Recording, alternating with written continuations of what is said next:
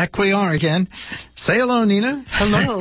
Here we are again. And this is Jack Foley. And this is Nina Serrano. Yes, we're happy to be back onto the air. And uh, thank you, Erica Bridgman, for telling people about us. And we have something really special to open this half hour. Nina, tell us all about this new anthology. Well, for seven years, as I may have told you on earlier shows, I worked with a group of other poets to put out an anthology of poetry for seven years. For seven years, we collected these poems, and during that time, one person died and another person died, and finally we realized with all this dying that we had to get it out there. So we did. And the anthology is called Poetry in Flight. It's a bilingual book, Poesía en Vuelo, with 69 poems from 56 poets. It's published by Acción Latina, who is the publisher of the bilingual newspaper El Tecolote, which is in its 40th year. The introduction to the book is by uh, Jose uh, Francisco Herrera, and he he tells about the book, and he also tells about how uh, how the Latino personality or character emerged out of the Mexican when it reached San Francisco, and it's a very interesting story. You can find it on the back cover. It also includes the um, work of these very fine poets. Many of them are new or were new to me. I'm now big fans of theirs. And it also includes some poets that you listeners to KPFA might remember, uh, not just remember, but hear from time to time. One is Rafael Jesus Gonzalez, and it begins this section that I'm going to play you. It's from our book party where uh, we had a fabulous book release party, and I'm going to play you some of the poets. And it begins with the music, the live music of Gerardo Marin, who plays indigenous flutes, both made of clay and of wood. And he introduces the voice of Rafael Jesus Gonzalez.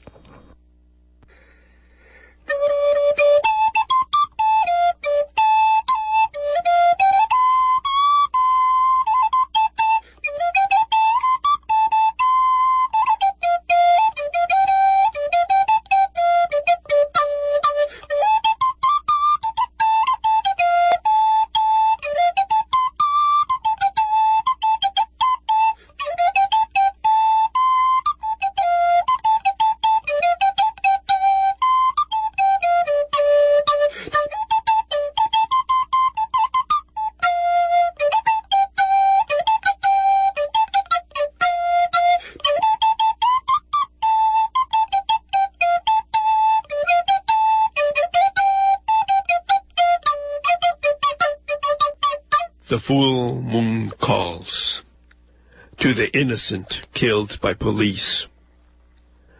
The full moon calls those in love who delight in its light. And it is said it also calls the werewolves and vampires. It is true of those in love. I have always been of them. I know not of werewolves and vampires. They live among us. It is those beyond the law who kill the innocent, supposedly in the name of the law. They have no need of the moon.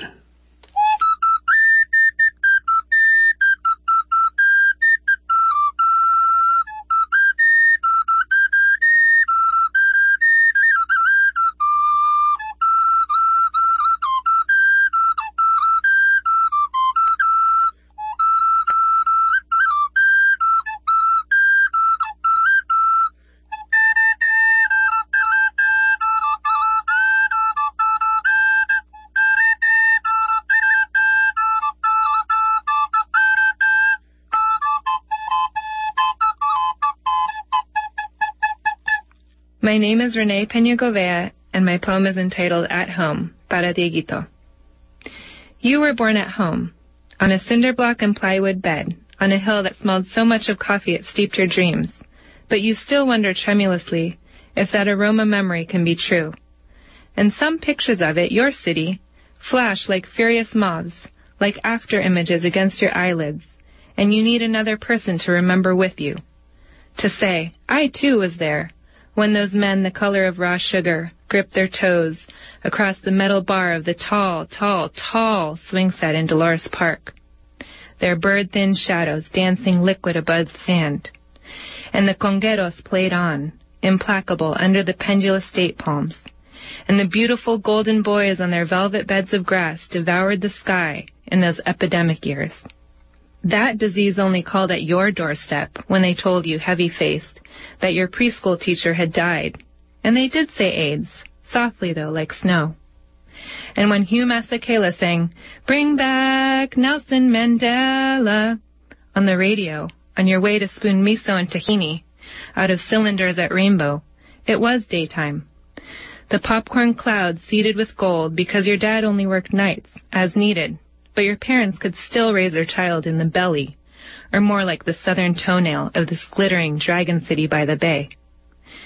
Down by the ballpark, before it existed, you skipped past trailers to get to TikTok, where they handed you a glazed donut and a cheese and pickle sandwich on wax paper, which you ate at a scarred desk in a tiny cabin under the Third Street Bridge with your dad, the bridge tender. Sometimes you did sleep there, on a wooden bed fastened to a wall, army blanket burritoed around you, the slap slap of the water on the pilings thrumming dark and luxuriously. My city, my city, my city. In this city, snail trails remain, invisible mostly, but lustrous as glycerin to the rememberers.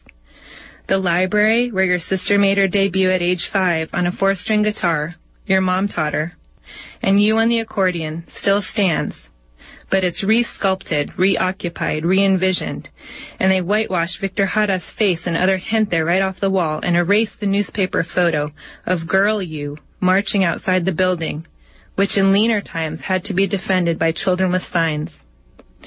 So many photos were never taken, so many people sluiced away, and the choices seemed to lay there, bright as gleaming olives rage against gentrification on furious websites, carnal protests, or elusive ballots.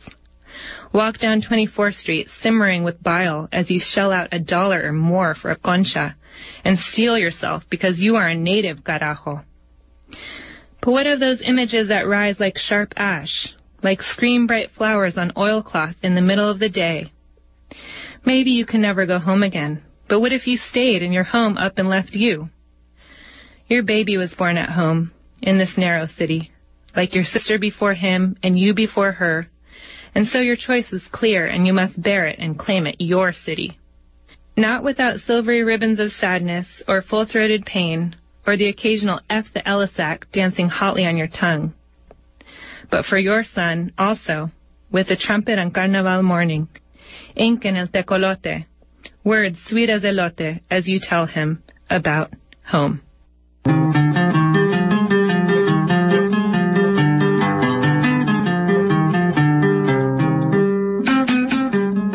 name is Jeannie Zukov, and the name of my poem is When Women Are Trees. When women are trees, they breathe the world in and out. They know everything, and everything knows them. Every time they speak, life is easy. When women are rain, they leap between the clouds and earth. They know everything, and everything knows them. Every time they soothe the soil, life is easy. When women are lava, they rise up from the center of the world. Their blood circulates and creates and creates. They know everything, and everything knows them. Every time their love surges a rhythm, life is easy. When women are mountains, mother arms around the world, stable bones curving into hawk-winged skies, they know everything, and everything knows them. Every time they mediate, life is easy. When women are free, violence fallen away, wisdom healing generations of tyrant fears. They remember everything, and everything remembers them. Every time they laugh, life is easy.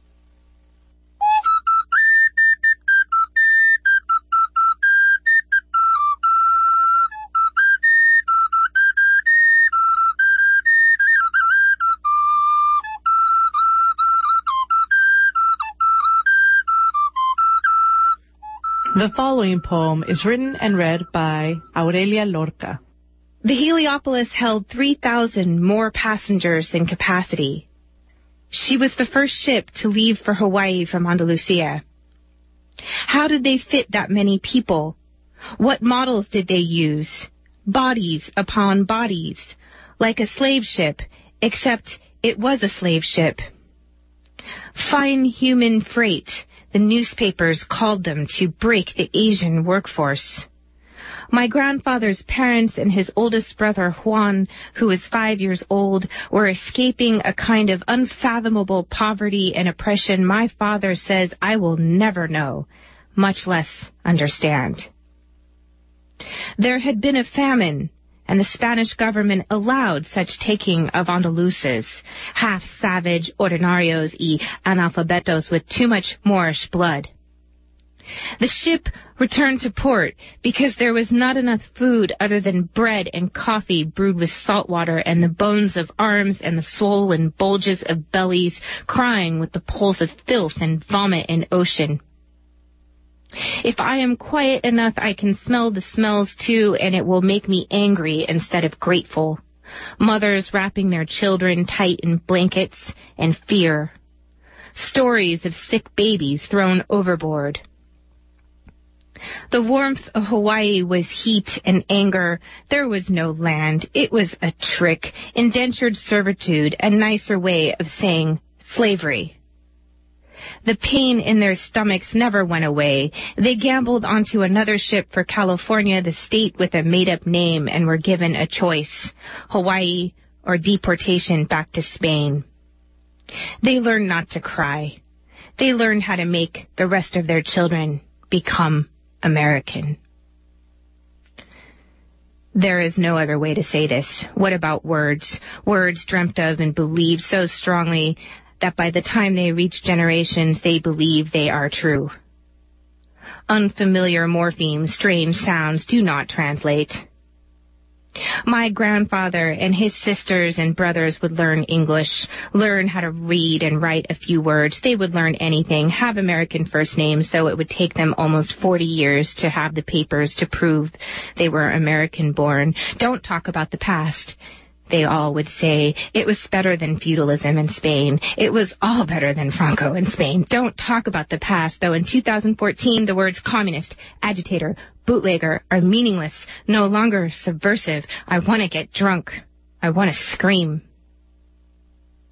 I want to scream for the dead, all those who are lost to the history of the past and the present. Like my father, I am named after my father's father instead of my mother's father, just so I do not carry the curse of my great uncle's name. Juan. Juan Henares. I will say his name in Spanish. I am not afraid. My grandfather and the rest of his siblings all had American names. They called him John, but only they were American. He was illegal, as if any human can be illegal. I can see him now, 112 years old, but not bent. A giant holding a cane more like a weapon than anything else, the way Belita, his mother, wore her rings. I can hear his laughs at our Americanness, how we sacrifice memory for the American dream. Yet our duende is always with us, no matter how hard we aspire to achieve bigger, faster, more, build a wall, and no matter how hard we try to forget, he is all we do not speak of other than the language of shame, the language of silence. It has burned my tongue with hives and bitter red dots. Hence I must speak, I must give the words life. Nothing can soothe me other than the violence of my words, the struggle with language, the struggle to find meaning. But where, where, where should I begin? With my great uncle? Juan. Hence, here is the story. Juan Henares is a ghost who is 112 years old. He came from Lucena, a pueblo the size of a pea outside of Cordoba. He came on the Heliopolis, the first ship to Hawaii that had to go back to port in Malaga because it was so poorly equipped. Though its maximum occupancy was supposed to be a thousand passengers, it carried him with another 3,891 Andalusian peasants who the Spanish state characterized in newspapers as shiftless dreamers due to their Moorish blood.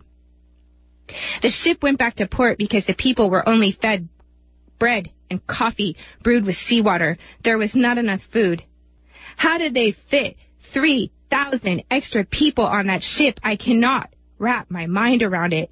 The Honolulu newspapers called them human freight, white labor from the south of Spain to break up the Asian workforce. They were going to make them Americans, white Americans, good Americans. But in Hawaii, there were still whips and the workers were still charming they never planned on staying. Someday they would return to Spain when there was enough money, but Franco, he changed that. I am an accident of history.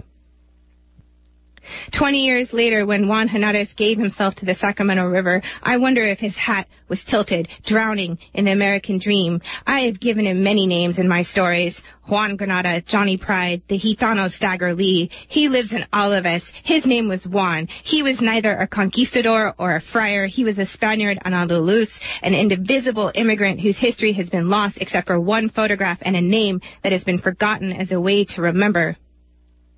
As I search through my heart to understand him, I can hear his suicide cries. I can hear him laughing because he is still here. His story has been repeated over and over again. Whenever we have been lost, whenever we have failed, whenever we have won. In the curse of his name, he has been there and said prayers for us all and laughs with me at the dream I struggle to believe in. Make them Americans, make them Americans, make them Americans, make them Americans. And that they did. That they did. They made my grandfather one of the first Hispanic general contractors on the Monterey Peninsula. They made my father a community activist and an affirmative action officer. They made my father's twin, my uncle, a teacher in the prisons working with the students society did not want. And they made me an American poet who is free to say, remember, remember, remember. You just heard some of the poets from Poetry in Flight, Poesía en Vuelo. That included Rafael Jesus Gonzalez, René Gudea Peña, Jeannie Zukov, Aurelia Lorca, and they were accompanied on the flute by Hera Marin and on the guitar by Rafael Manriquez. The book Poetry in Flight, Poesía en Vuelo, is available online, or you can go to accionlatina.org or eltecolote.org and order your copy. It's especially recommended for teachers because it covers such a broad range of bilingual poetry. Indeed, it does. And thank you, Nina. Um, you can also get it, what, through Amazon and things like that? All of that. All of that. Okay, fantastic. I want to just mention a couple of events that will be happening. Uh, two events in celebration of the new exhibition, Blake in Color, Plates from the Illuminated Books of William Blake. On Thursday, May 11th, Voice from the Fire will be presented at the Book Club of California, 642 Sutter Street, fifth floor in San Francisco. It's a storytelling performance by Betsy Davids and James Petrillo, and it evokes the life, love, work, and visions of William Blake and his wife Catherine. The story is accompanied by projections of Blake's work.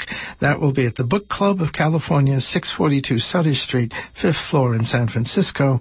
Voice from the Fire, Thursday, May 11th.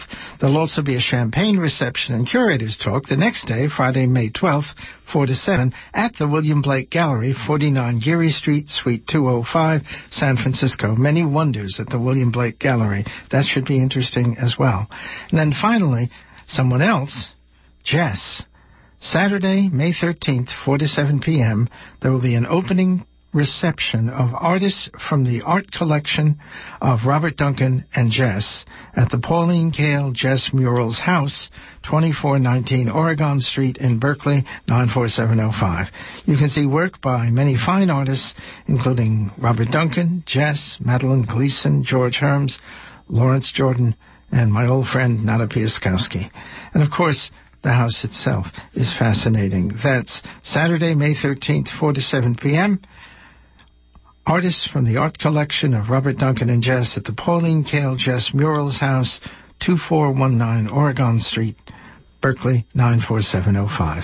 And I've been playing um, I did an interview with Allen Ginsberg in 1996. He was in town at the Triton Hotel, and it was a really interesting interview. He said many interesting things. I was able to play a half hour from it on one show and a half hour from it on another show, but the interview went a little longer than that, and this is the conclusion.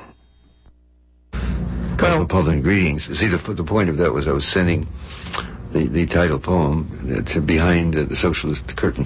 Ah, uh, yes. To Struga at the time before the breakdown of the Marxist uh, dictatorships.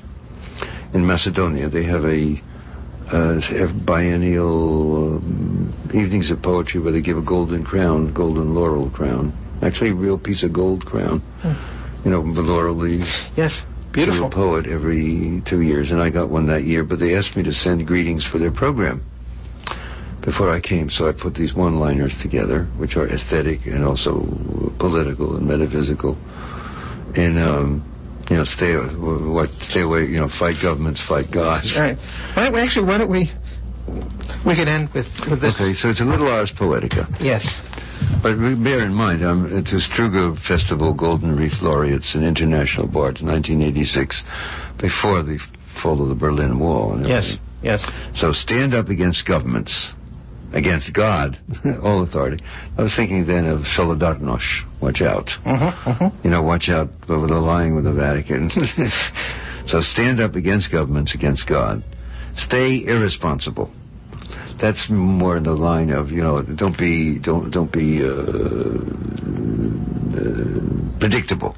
Yes. You know, don't be knee jerk predictable. Yeah. Uh, you know, follow your own mind, um, but so so uh, negative capability. Stay irresponsible, you know. Mm-hmm. Say only what we know and imagine. So I'm including the imagination of things that we can describe.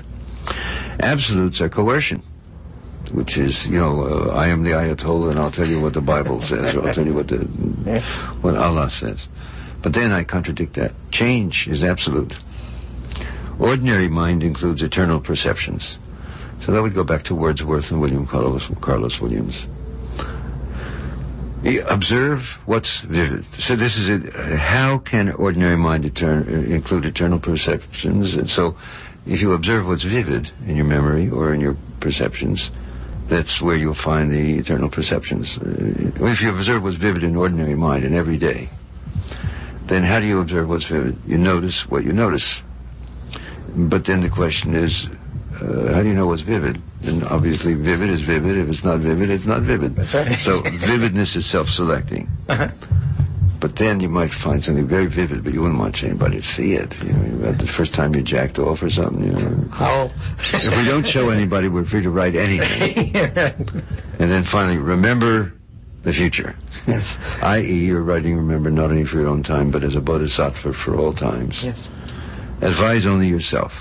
Don't get to be a big big wheel. And however, then the next thing I contradict that. Don't drink yourself to death.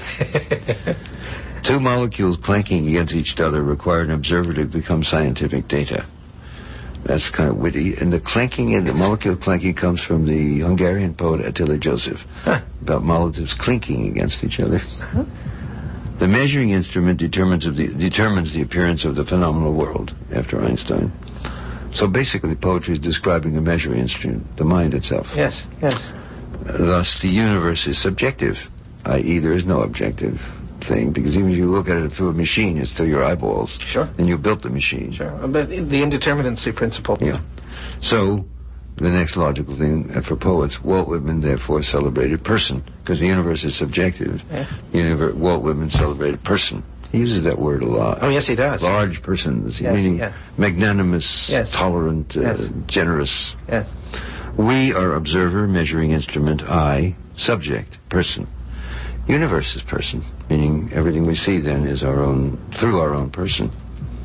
Inside skull, vast as outside skull, which anybody can test by closing their eyes and seeing the gigantic night sky. That's right. Mind is outer space. Then I'm quoting Reznikoff. Each on his bed spoke to himself alone, making no sound. That's from a poem about being on vacation on a summer camp upstate New York at dusk. Slowly the conversation on the porch slid into a lake. then saying, bidding each other good night, each went to his bed and lay there alone.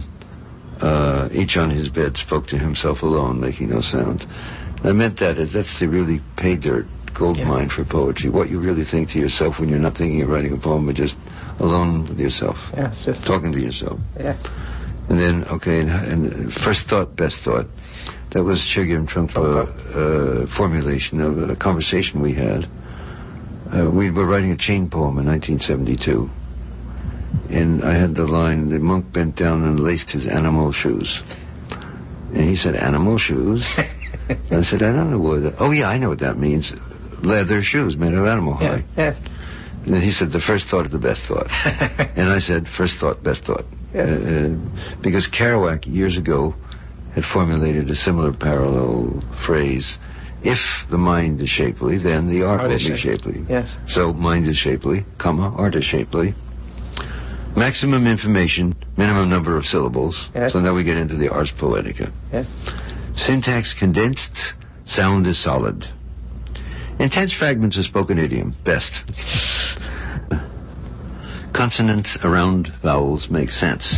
And anyone who um, uh, has heard Bob Dylan, uh, maybe will begin to appreciate, or, or Kerouac's rec- records on Rhino, Yeah. uh, when Kerouac says, uh, "My cats," it's the it's the uh, biting of the consonants Yes. that uh, I, I learned from both Kerouac and Dylan. So savor vowels, appreciate consonants. Subject is it's, it's like you put your intelligence in your mouth when you when you bite the consonant. Yeah. You're giving it a little f- extra emphasis so people can see the different the, the, the shape of the word, so Absolutely. to speak, and clear hear it clearly too Yes. you know, rather than slurring the end, so you're not quite sure whether you're saying quiet or quite. Quiet or quite. Yeah. Subject is known by what she sees. I put the she in there. Yes. My little bow to feminism. you know, God is she's she's God. yes, yes. She's black. Yes, right. Yes. I, I first heard it as she's colored. It's a long time ago. That's right. Others can measure their vision by what we see. In other words, if you if you're f- candid and frank about how you really see things, then others will say to themselves, "Yeah, I've noticed that too, Yeah. but I never wanted to say it because I thought, well, that's just me." But actually, it's universal. So that kind of candidness, candor ends paranoia. If, you- if you know what people are thinking, you don't have to be worried they're going to knife you in the back. But also, I mean, um, one of the, the great themes, and I, I, I this was, have to go- by the way, this was also relating to the entire Marxist secret police bureaucracy, too. You know, and the paranoia, Absolutely, sure, because you were sending it there. as well as the American secret police bureaucracy. But there's also your mother. And there was yeah, also Naomi, right, right. who was certainly personal, Yeah. personal and social. at, at the same time. Allen, there's lots more to talk to you about. This is Oh. um, this is an important book. It's called Selected Poems, 1947 to 1995.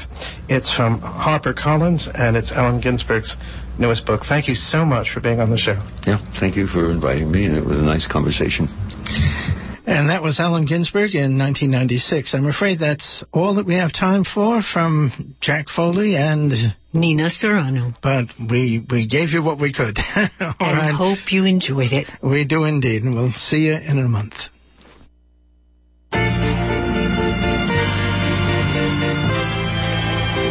Racist nonsense gets created and consumed with sickening ease. These same racist notions can be easily discredited and dumped. Ibram X. Kendi understands this well. He won the National Book Award for nonfiction for his masterpiece, Stamped from the Beginning The Definitive History of Racist Ideas in America. Kendi offers us all the intelligence needed to overcome racist hatred and injustice.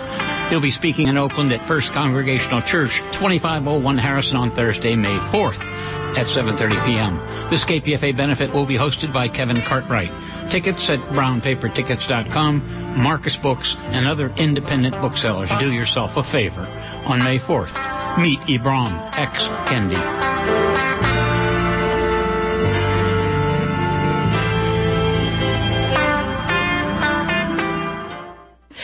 And you are listening to 94.1 KPFA and 89.3 KPFB in Berkeley, 88.1 KFCF in Fresno,